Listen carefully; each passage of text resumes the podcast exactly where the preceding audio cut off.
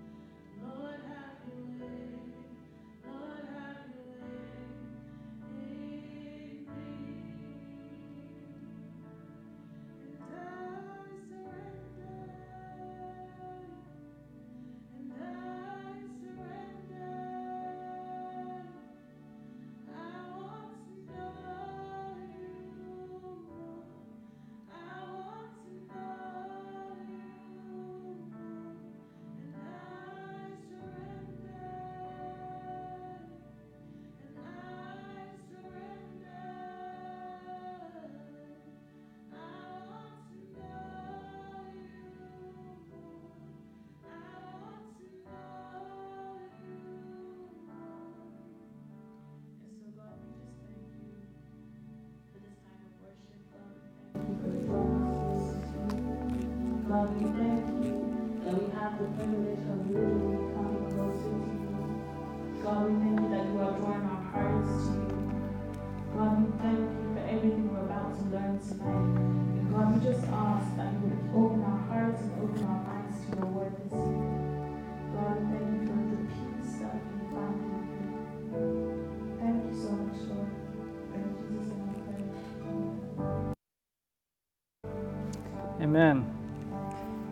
right, so um, remain standing. Um, as the Justin Timberlake memes reminded us yesterday, it is now May, so uh, we have a new verse. So hopefully you grabbed your new verse from the back, um, and we will now read it together since none of us have it memorized within the last 30 minutes, right? Because we loved you so much, we were delighted to share with you not only the gospel of God, but our lives as well. 1 Thessalonians 2 8b. All right. You may be seated. So, um, I have a question for you. You don't have to raise your hands, uh, but you can answer this in your own minds. How many of you suffer from baby elephant syndrome? Baby elephant syndrome. Now, of course, the first um, place to start in answering that question is what is baby elephant syndrome? Well, I'm glad you asked. So, imagine you are on a trip to the zoo. And during that trip to the zoo, you visit the elephant exhibit. Maybe you've done this before. Our, our zoo here in South Bend is, uh, is in the process of building their elephant exhibit.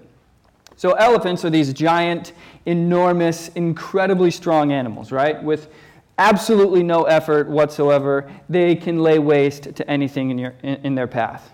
Remember that scene from the Jungle Book when the elephants are marching?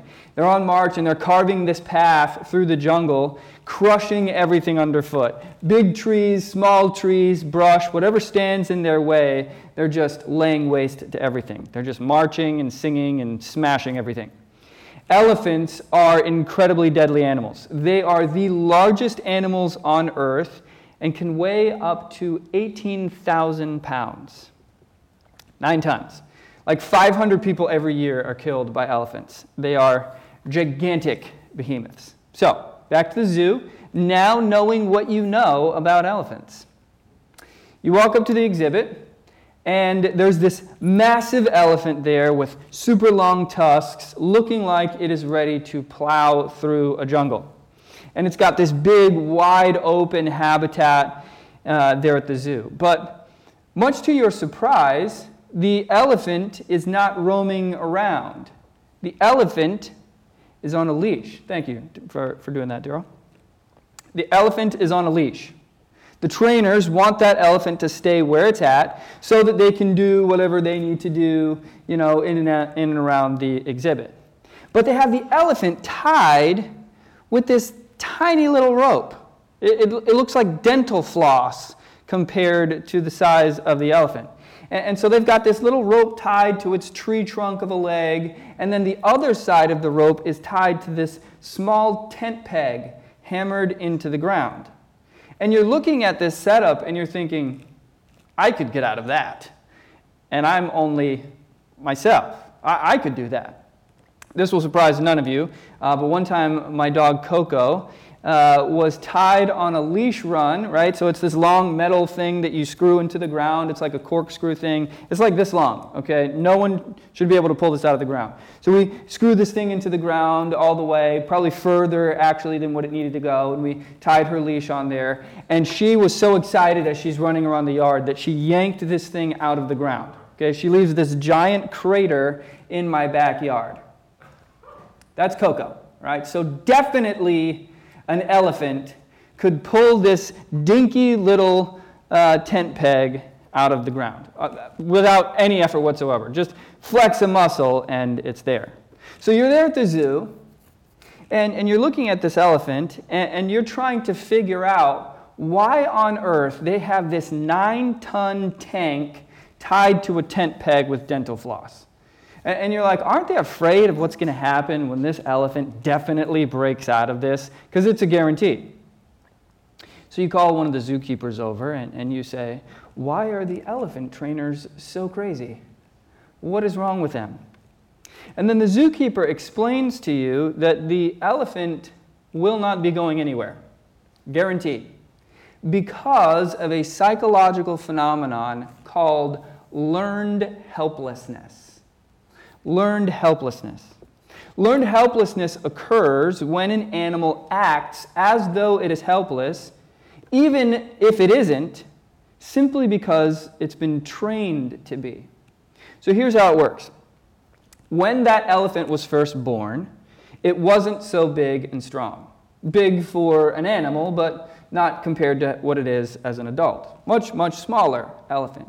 So the trainers would tie that baby elephant to this tent peg. And as a newborn, that baby elephant wasn't strong enough to pull the tent peg out of the ground. And try as it might, and it would pull against it and it would try to escape, but that little guy could not get free of the tent peg. It wasn't strong enough. And so, what would eventually happen is the elephant would just stop trying. It would learn, I can't get free of this, I'm stuck to it for good. Even when that elephant reached a point where it is more than large enough, more than strong enough, it's already too late because it's learned to be helpless. It is accepted that it is too weak. It does not know that it, it has outgrown this weakness. The elephant doesn't know how strong it truly is. They don't realize that this peg is no longer a true nemesis. And so, for the rest of their lives, they are helplessly held by this peg. The idea of learned helplessness applies to people as well. Sometimes you will experience something that breaks you, something that hurts you. Maybe it's something you did, maybe it's something that was done to you, maybe a combination of both. And now you are held down by that thing, believing yourself to be held to it forever. When you were in the middle of it, it was stronger than you. But even though you serve a God who is so much stronger than any of this brokenness, you are still tied to this tent peg, helplessly operating as though you can never be free. All of us, you'll agree, all of us, every single one of us are dealing with brokenness in various ways. So, what has that led us to do? It's, it's led us to normalize brokenness. We've gotten used to it. We don't fight against it anymore because why even try? But we have to understand that brokenness is not normal. Brokenness is universal, it's ubiquitous, meaning everybody experiences it, but it, it's not normal. Because normal is defined as that which establishes a standard and then that which conforms to the standard. But our standard is not brokenness, our standard is wholeness. Uh, an English poet named Alexander Pope said, To err is human. But that's not true. To err is to err.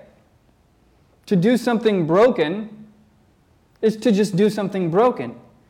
But God designed humans to be complete, to be whole in Him, to walk in glory and perfection as a reflection of His own glory and perfection. And one day we will. And that will be normal.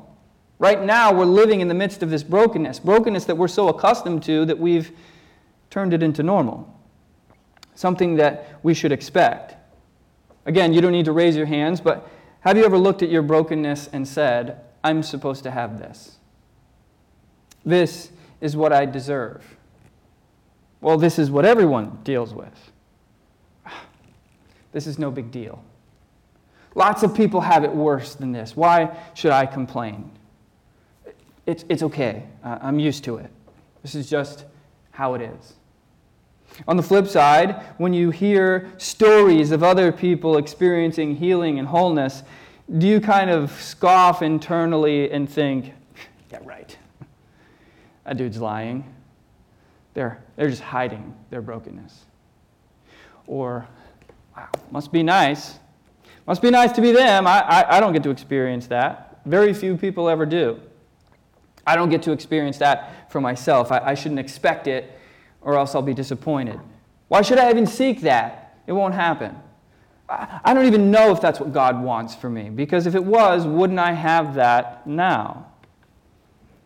Today we're beginning a new series called The Healer.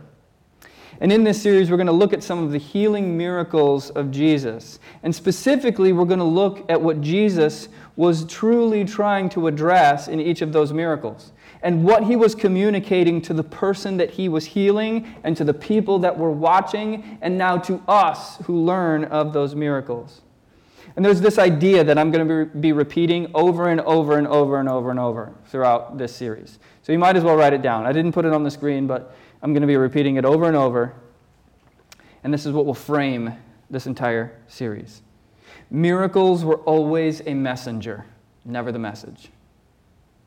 Miracles were always a messenger, never the message. Too many times, preachers look at the Bible and they'll say, See, God wants to heal your body. Jesus wants to bless you. Jesus wants you to be free from debt. He was a healer after all, and He wants to heal you and give you your best life now. Here's the problem that, that's not the point of these stories of healing. In fact, it often wasn't about the healing at all. Every single miracle of Jesus was a messenger to a deeper message.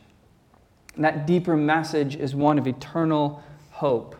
So we're going to explore that as we go. But what I do want you to take away from this series is, is that through these healing stories, we're going to learn that God does want to heal your spiritual brokenness.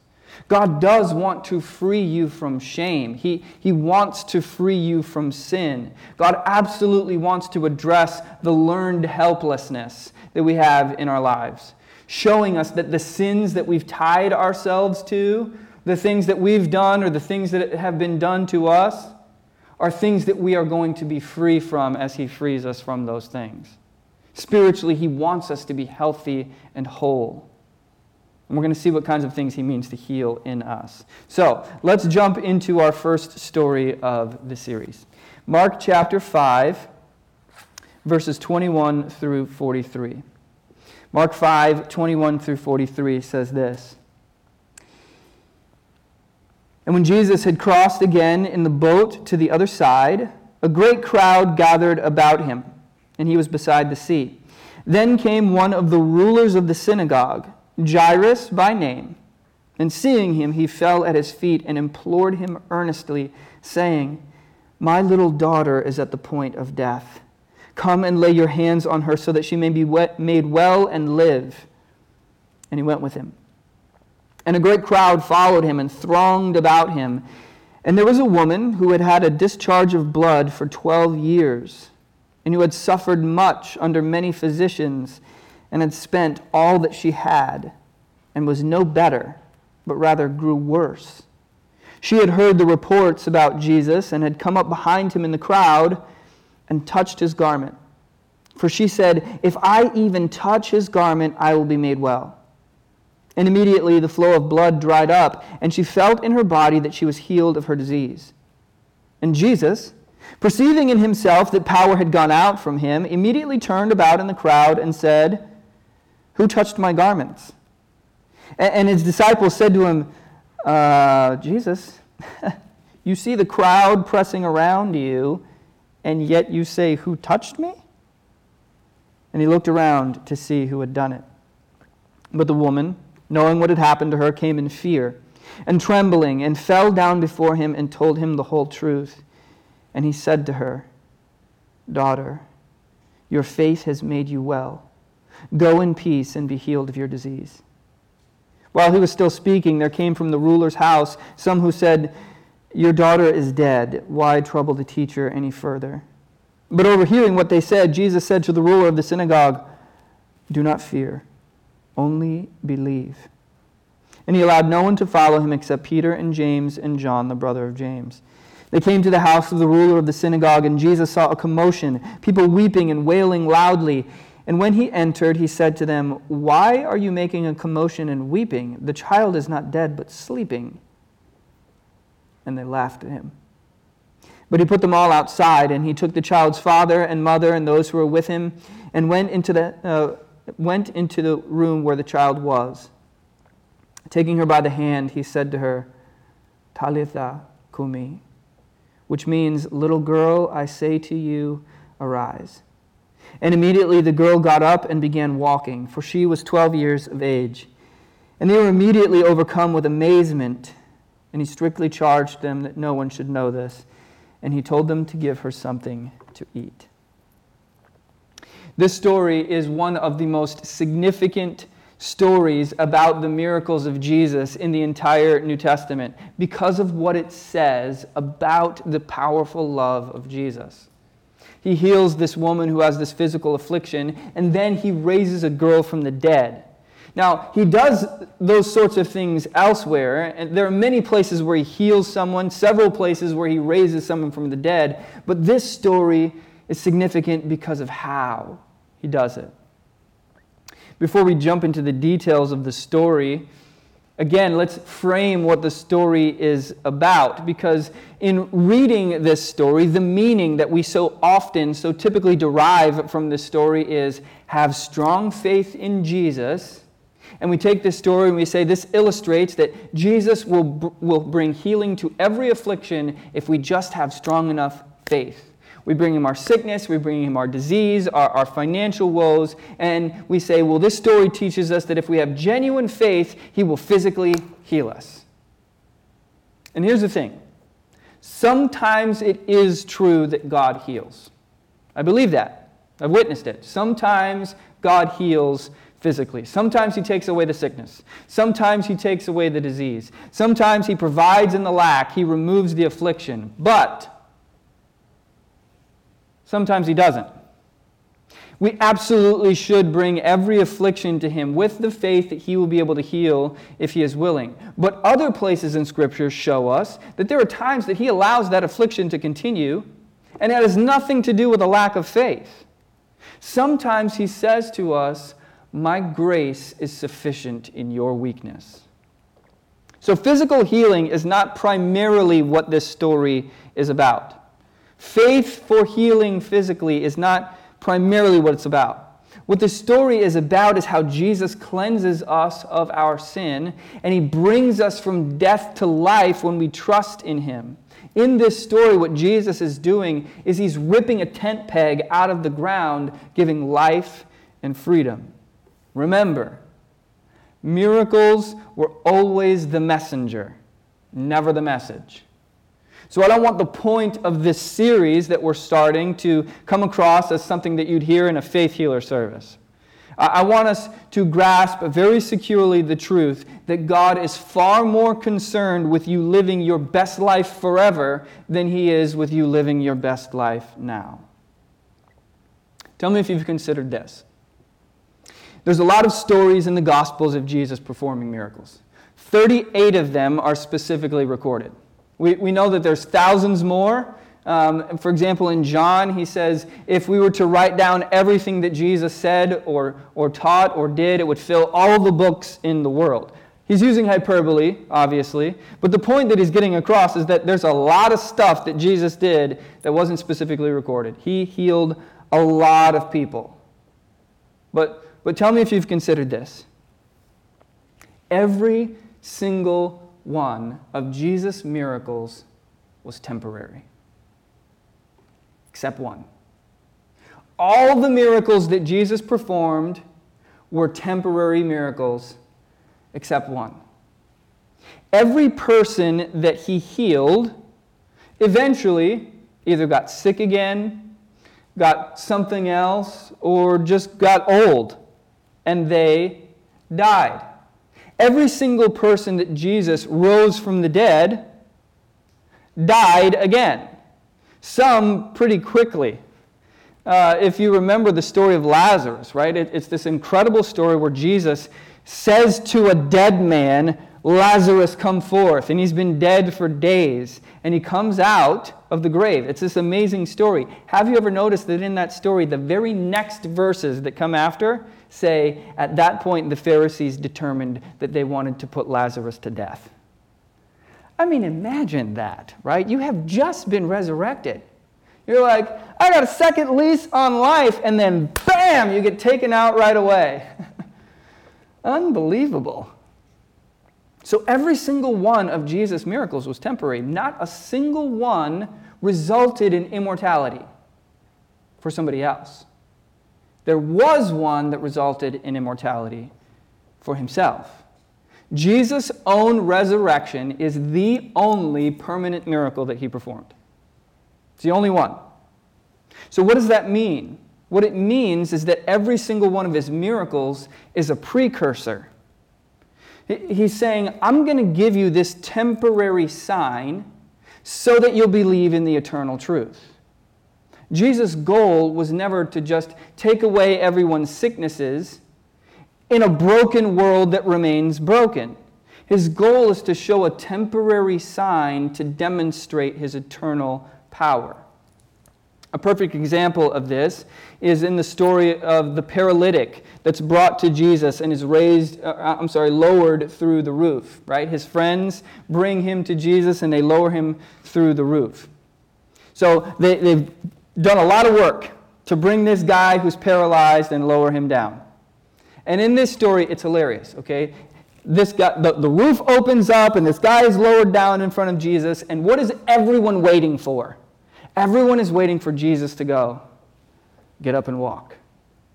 Instead, Jesus looks at this guy and he says, Your faith has healed your sin. Your sins are forgiven. So instead of healing, he says, Your sins are forgiven. Like, seriously? That, that's what we're doing here? And the Pharisees are watching and they're like, who does this guy think he is? Only God can forgive sin.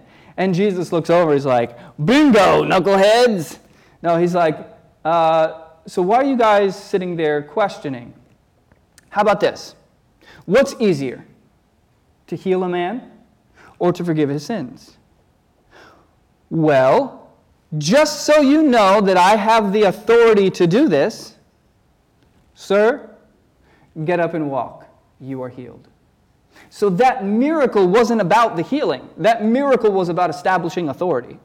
It was about demonstrating his identity. So he uses this lesser miracle of healing to show that he has the authority to give the greater miracle, which is eternal freedom.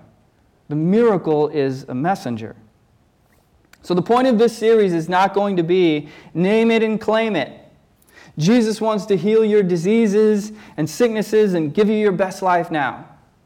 The point is to look at the ways that Jesus healed broken people and to show that those temporary miracles were really about eternal hope. And then, hopefully, that will cause us to look at the brokenness in our own lives and see that Jesus wants to give us eternal hope as well. He wants you to know that your brokenness is not normal. Eternal hope is normal. And whether He heals a physical need is up to Him. But He absolutely wants to heal your broken heart. He wants to fill your heart with the eternal normal. He does not want you to accept spiritual brokenness, He wants to heal it. Even if it's temporary, even if your heart gets broken again tomorrow. He wants you to come in faith to Him and ask Him to heal this brokenness that comes from sin, whether from yours or someone else's. He wants you to experience healing from broken hope, broken peace. And He wants you to set your eyes on eternal hope so that if you're afflicted again, and you will be, you'll be held by His hand. So, with that super long introduction, let's look at the uh, specifics in this story. In this story, we have two characters. Two characters who are juxtaposed next to each other.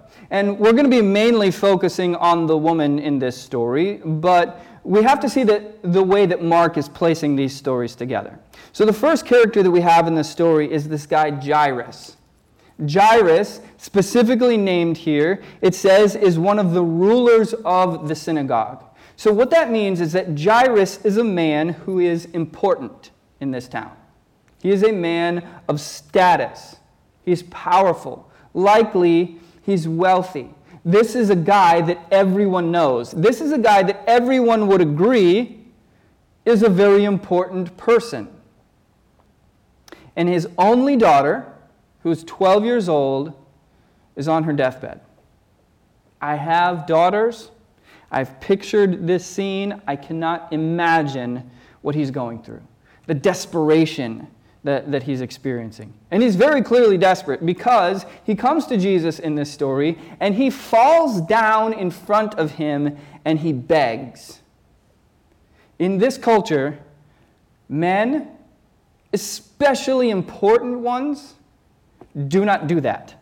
It is an emptying of one's honor to do something like that. But he's desperate. He comes to Jesus and he falls before him and he says, Please, my little daughter is at the point of death. It says he implored him earnestly, Come and lay your hands on her so that she may be well, made well and live. And so Jesus tells him, All right, I'll go with you. But then he's interrupted. And we find our second character in the story. And it is this woman. So we have this huge crowd pressing around Jesus, right? The paparazzi are everywhere. They're all elbowing their way to try to get closer and closer to him. And this woman pushes her way through the crowd to get to Jesus. Maybe she's heard that he's only going to be in town temporarily because he's going to Jairus' house. So she wants to get to Jesus while she still has a chance. But there's a contrast that's here in the way that these two characters are presented. This woman is not named. She is, culturally in this time, considered unimportant. She has been suffering for 12 years. So you have a 12 year old girl who's at the point of death, and you have a woman who's been suffering for 12 years. The man comes and addresses Jesus. She tries to just sneak up and grab his robe. And so, this, this juxtaposition of these two characters, this comparison is important. In, in, among other things, showing us that Jesus heals the unimportant and the important alike. And, and what these two have in common is faith. But both of them are entirely helpless. Regardless of their station in life, one has wealth and influence, one is unknown and unnamed, but both are tied to a tent peg. Both are helpless. So let's zero in a bit on this woman to see the message being delivered by the miracle. If you're taking notes, here's point number one. This is the only point of the sermon. So there we have it. One point sermon today. You're welcome. Point number one the healer performs miracles to bring broken people back to community. The healer performs miracles to bring broken people back to community. Guys, this is so important. It is so important that we start our series here because this is something that we're going to see over and over in the miracles of Jesus. So many of the stories of healing feature people that have become outcasts because of their ailment. And in healing these people, Jesus is not only restoring their physical body back to health, he's also restoring their place in the community. So, what is this woman's affliction? It says there was a woman who had a discharge of blood for 12 years, who had suffered much under many physicians, and had spent all that she had, and was no better, but rather grew worse. Scholars uh, tell us that more than likely what this woman is suffering from is a condition of menstrual hemorrhaging. And it tells us that she's been suffering from this condition for 12 years. Over a decade, she's been suffering from this condition. Now, that, that's bad enough in and of itself, to have suffered physically in that way for 12 years. Anyone who has suffered a condition for a long time, for that amount of time, that's awful. Physically, that's terrible. But it's not just a physical issue, it's not even primarily a physical issue. Even larger, what we have at play here is a social issue because, uh, and we just spent some time in the Old Testament, right? We, we looked at various places in the Old Testament. Because of the laws regarding ceremonial cleanliness that were given to the Israelites in the Old Testament law, her ailment would have rendered her ceremonially unclean. The law stated that a hemorrhaging person would themselves be ritually unclean, as well as anyone that touched her and anything that she touched.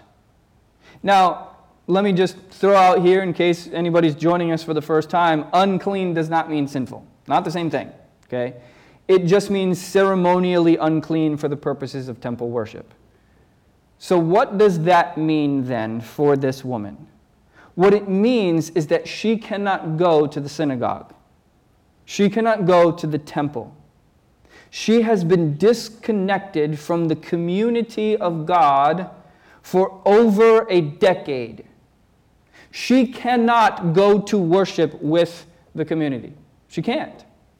Because she herself is ritually unclean, and anyone who touches her would be unclean for a week. Anything that she touches is considered unclean. And so we, we put this all together, and, and, and what do we have?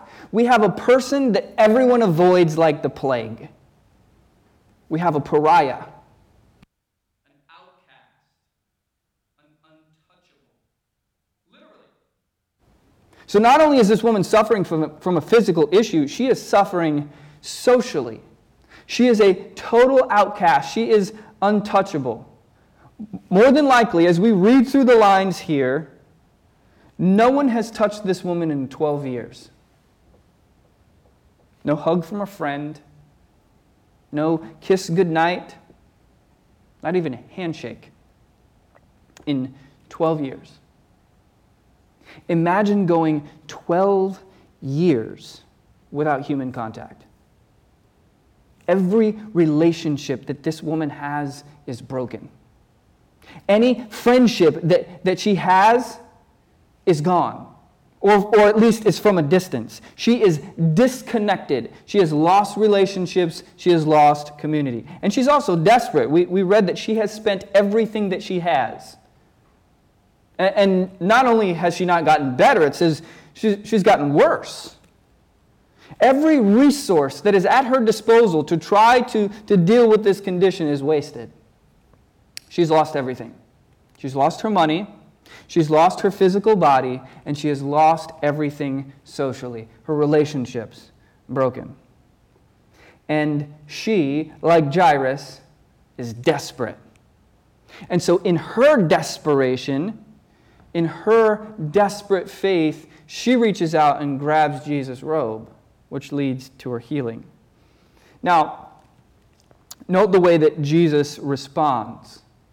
Jesus responds in a way that the disciples find strange. It says this Immediately the flow of blood dried up, and she felt in her body that she was healed of her disease. And Jesus, perceiving in himself that power had gone out from him, immediately turned around in the crowd and said, Who touched my garments? And his disciples said to him, uh, You see the crowd pressing around you, and yet you say, Who touched me? And he looked around to see who had done it. And the woman, knowing what had happened to her, came in fear and trembling and fell down before him and told him the truth. So, again, the, the, the, scene here is Jesus is walking toward Jairus' house, and there's a crowd. Everybody's pressed in around him. It, it is, it is the, the paparazzi everywhere. Everyone's trying to get close. Everyone's touching Jesus. And the disciples are like, dude, what do you mean, who touched my garments? Who hasn't? Everyone here is touching your garments. What are you, what are you talking about? But Jesus stops in the middle of the crowd and he turns around. And he looks around and he says, Who, who touched me? And probably everyone in there is like, I, I, I mean, I did. You? Yeah. We, we all did. Why, why, are you, are you asking that question? But what we have here is Jesus not allowing this woman to remain anonymous. Now, she's gotten the healing, right? She, she already has the healing that she was in this moment for. It said as soon as she touched his garment, it says in verse 29, immediately the flow of blood dried up, and she felt in her body she was healed from her disease. So, this scene could have easily gone like this She elbows through the crowd, she gets to Jesus, she grabs his robe, and then books it out of there. Jesus does not let that happen. This woman wants to remain anonymous, and Jesus doesn't let her. She is afraid to come forward. It says the woman, knowing what had happened to her, came in fear and trembling and fell down before him and told him the whole truth. Why is she so afraid? Because again, she is unclean. And by touching him, according to the ritual laws, she would have made him unclean and also everyone in the crowd that she just elbowed past to get to Jesus. And she is afraid that the rabbi is now going to excoriate her, shame her publicly for making him unclean. And instead, Jesus responds with unbelievable tenderness in this moment. He looks at her Verse 34, he said to her, Daughter, your faith has made you well. Go in peace and be healed of your disease. This woman is, is on her knees in shame. More than likely, Jesus has to lift her face up to look at him. And this is the first time in 12 years that any person has touched her. And he says to her, Daughter, Your faith has saved you.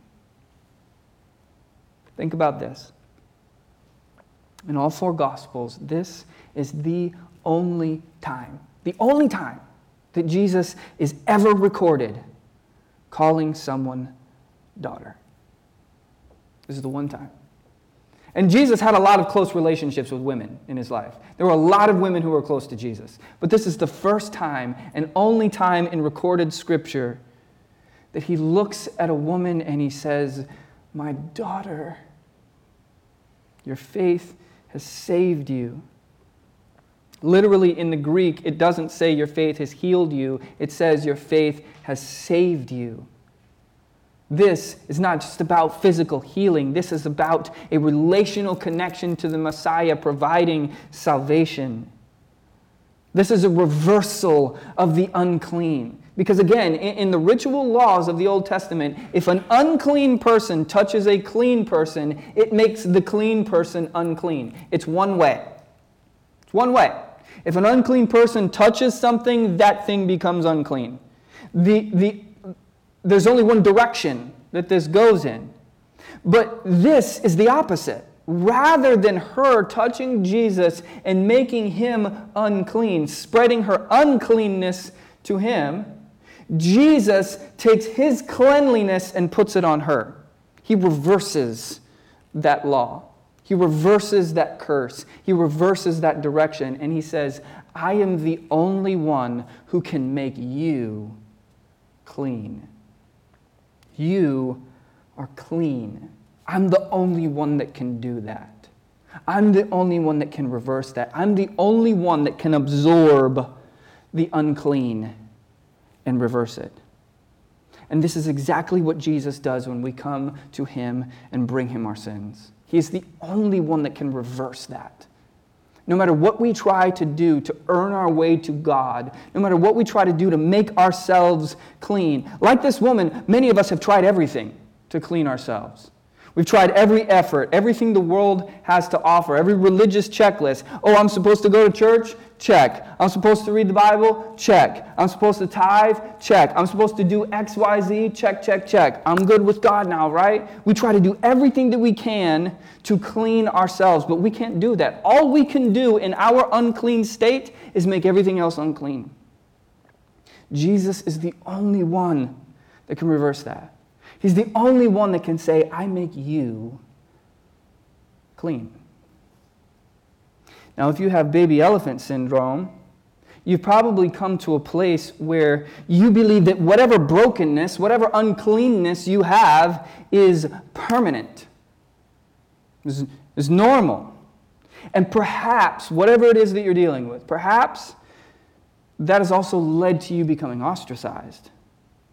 Like this woman who, who lost social relationships because of this uncleanness. Perhaps the brokenness that you were experiencing has led to lost relationships.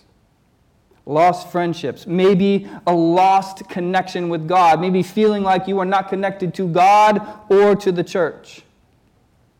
And so here we see that Jesus desires not only to heal your brokenness, but also to restore you to community. Remember, every miracle is a messenger, not a message.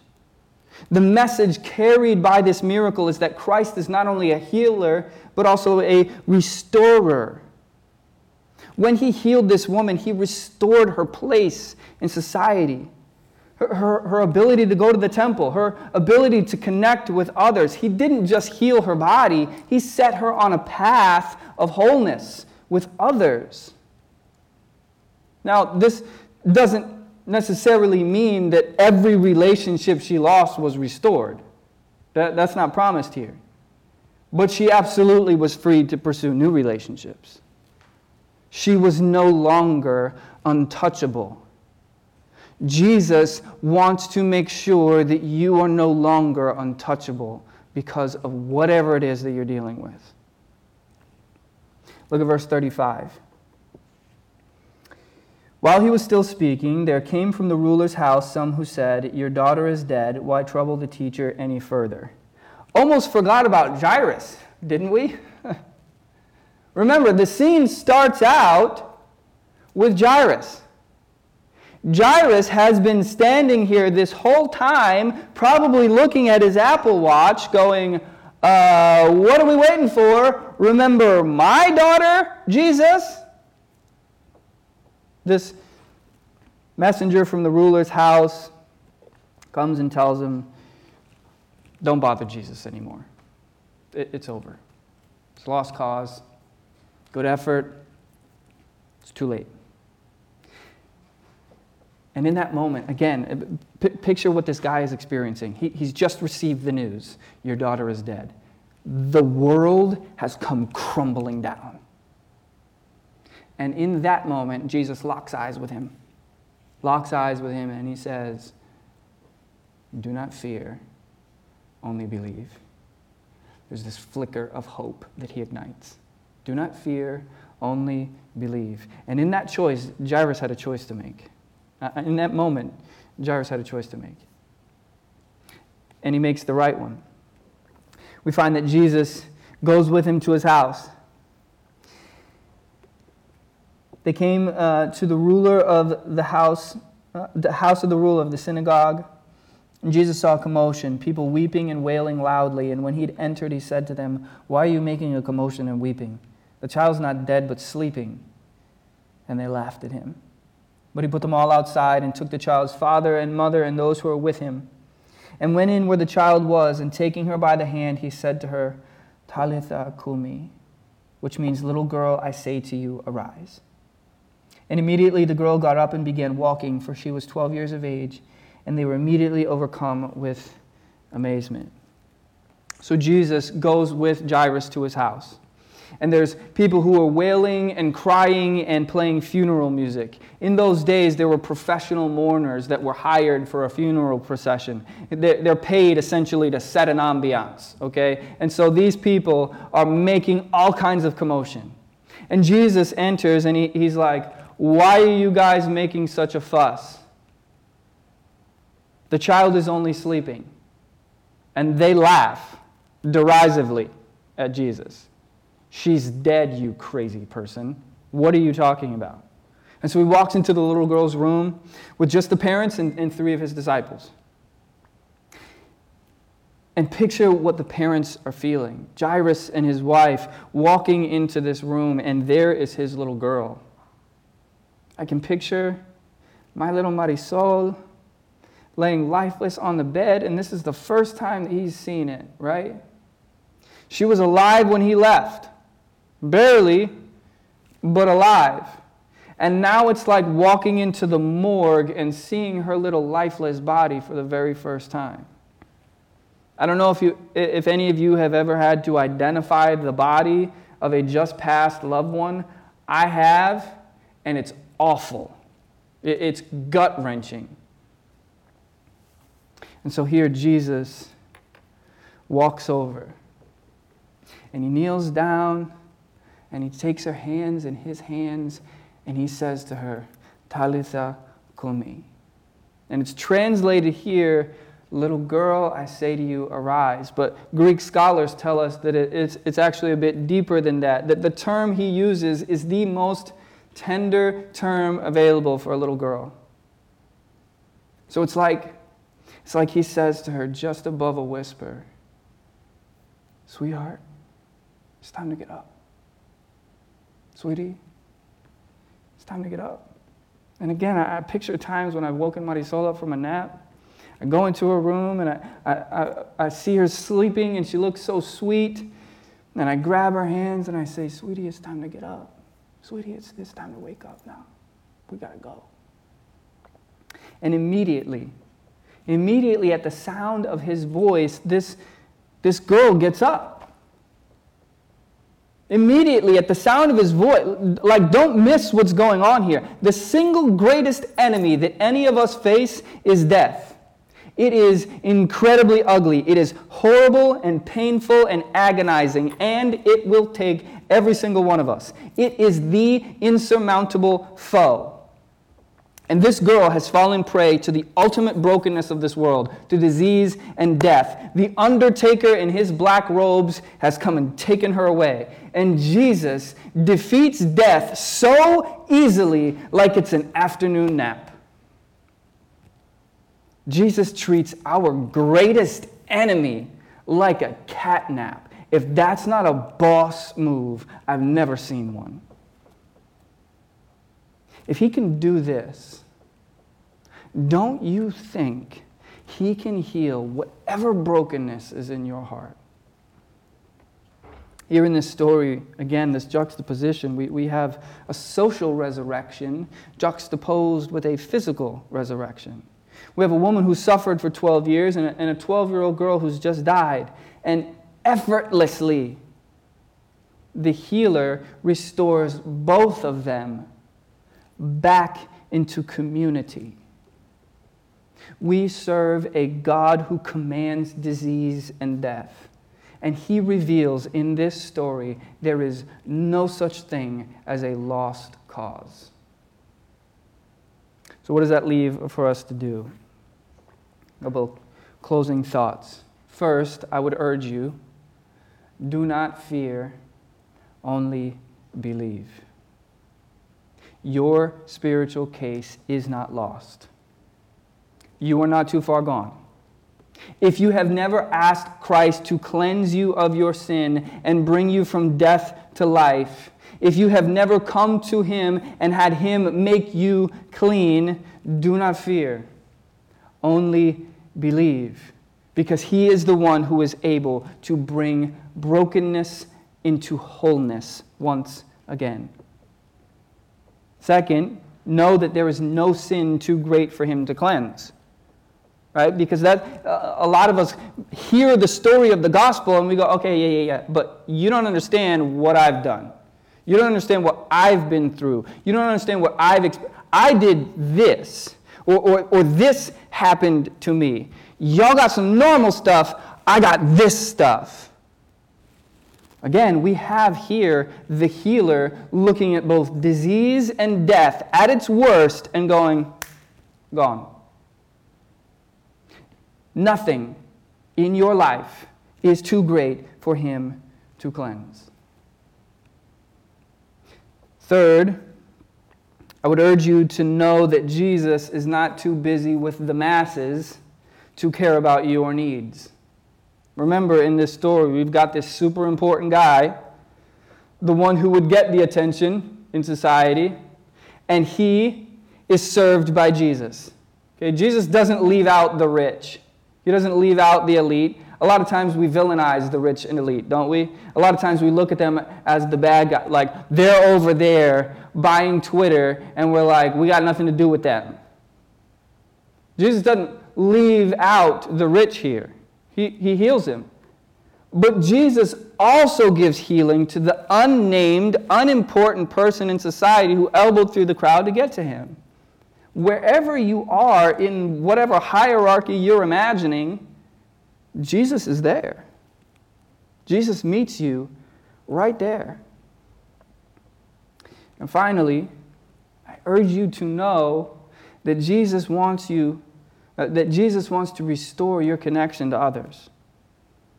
He wants to restore your purity in worship. He doesn't want you to be wearing a scarlet letter for the rest of your life, even if it's only in your own mind. Jesus wants to take whatever brokenness that is in your life and, and, and say to you, I have you here in the body with other broken people that I have healed. It's about me, not about them. And so I'm going to reconnect you to each one of these people that you think you're ostracized from for good. There's a brokenness that only I can heal in the community of people. Your brokenness is not normal. The healer wants to restore that brokenness. Let's pray. God, thank you. Thank you that you are a healer.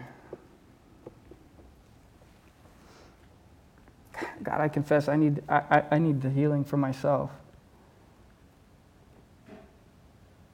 Today, Lord, I, I, I need it. And I know I'm not the only one. I know I'm not the only one that has brokenness, insurmountable brokenness that, what am I going to do with? Lord, you are a healer that restores. You, you are a healer that brings healing to relationships. God, I pray that we place our faith in you for that. Lord, if there's any people here or, or watching online right now or, or listening later on the podcast who have never been healed by you spiritually, who have never brought their, their uncleanness to you and, and have you make them clean. God, I pray that, that, that you would bring those people to a place of faith and surrender, that they would come before you desperate and say, I need you to heal me. I need you to free me. I need you to make me clean as only you can.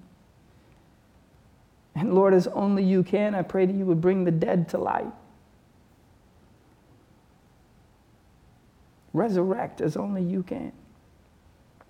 God, bring humble surrender to each one of our hearts. Lord, whatever, whatever we're facing, each one of us, whatever we're facing, Lord, I, I pray that you would tenderly speak to us by your Spirit to give us assurance that you will meet us in that brokenness and do what only you can do. As we sing to you, Lord, I pray that, that your Spirit would do its work in our hearts. That you would lead us to whatever decisions we, we might need to make.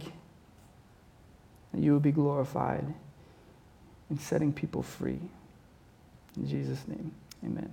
If you would stand, uh, we'll close in worship.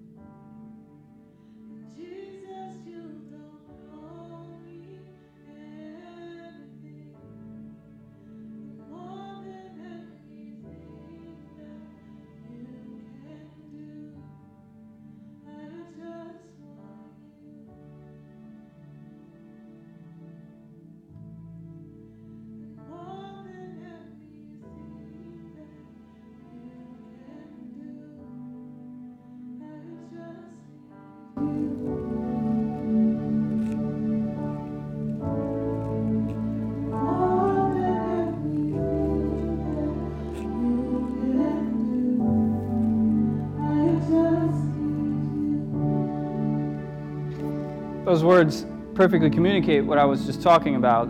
It's more than anything that we can do, right? We, we, we can't do this.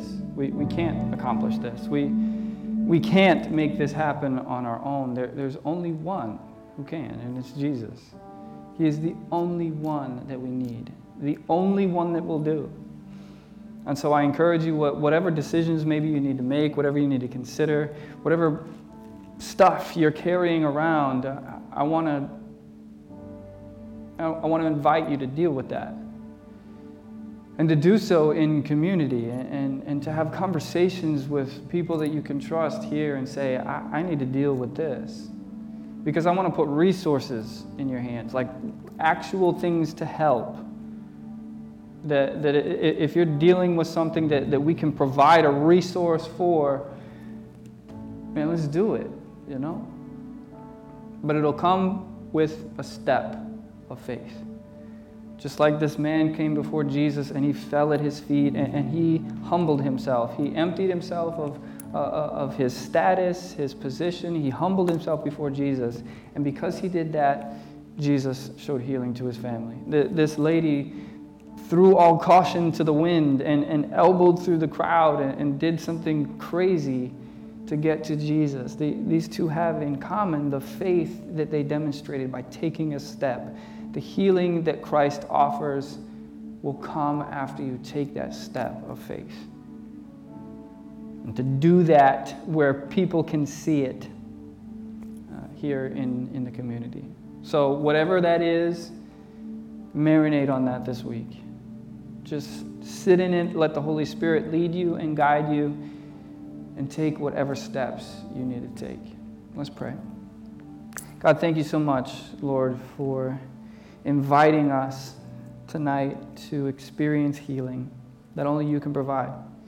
And so, Father, I pray that whatever needs to be dealt with, whatever healing needs to be experienced, Lord, that these people here and watching online and listening on the podcast, Lord, that, that they would take a step of faith. They would reach out in community, ask for your healing, and then watch as you perform a miracle in their hearts. Even if the, the physical thing doesn't go away, and maybe it will. Maybe, maybe for some people you want to do that. But even if the physical thing doesn't go away, Lord, I know that you mean to heal broken hearts and to restore people into community. God, I pray that um, as we go, as we consider these things, as we allow your Spirit to lead us and teach us, God, that we will spread that to other people. That the gospel, Lord, would be evident in our lives. Lord, I pray that you would help us to remember that the mission starts after church. We pray all of this in Jesus' name. Amen. Amen. You are dismissed.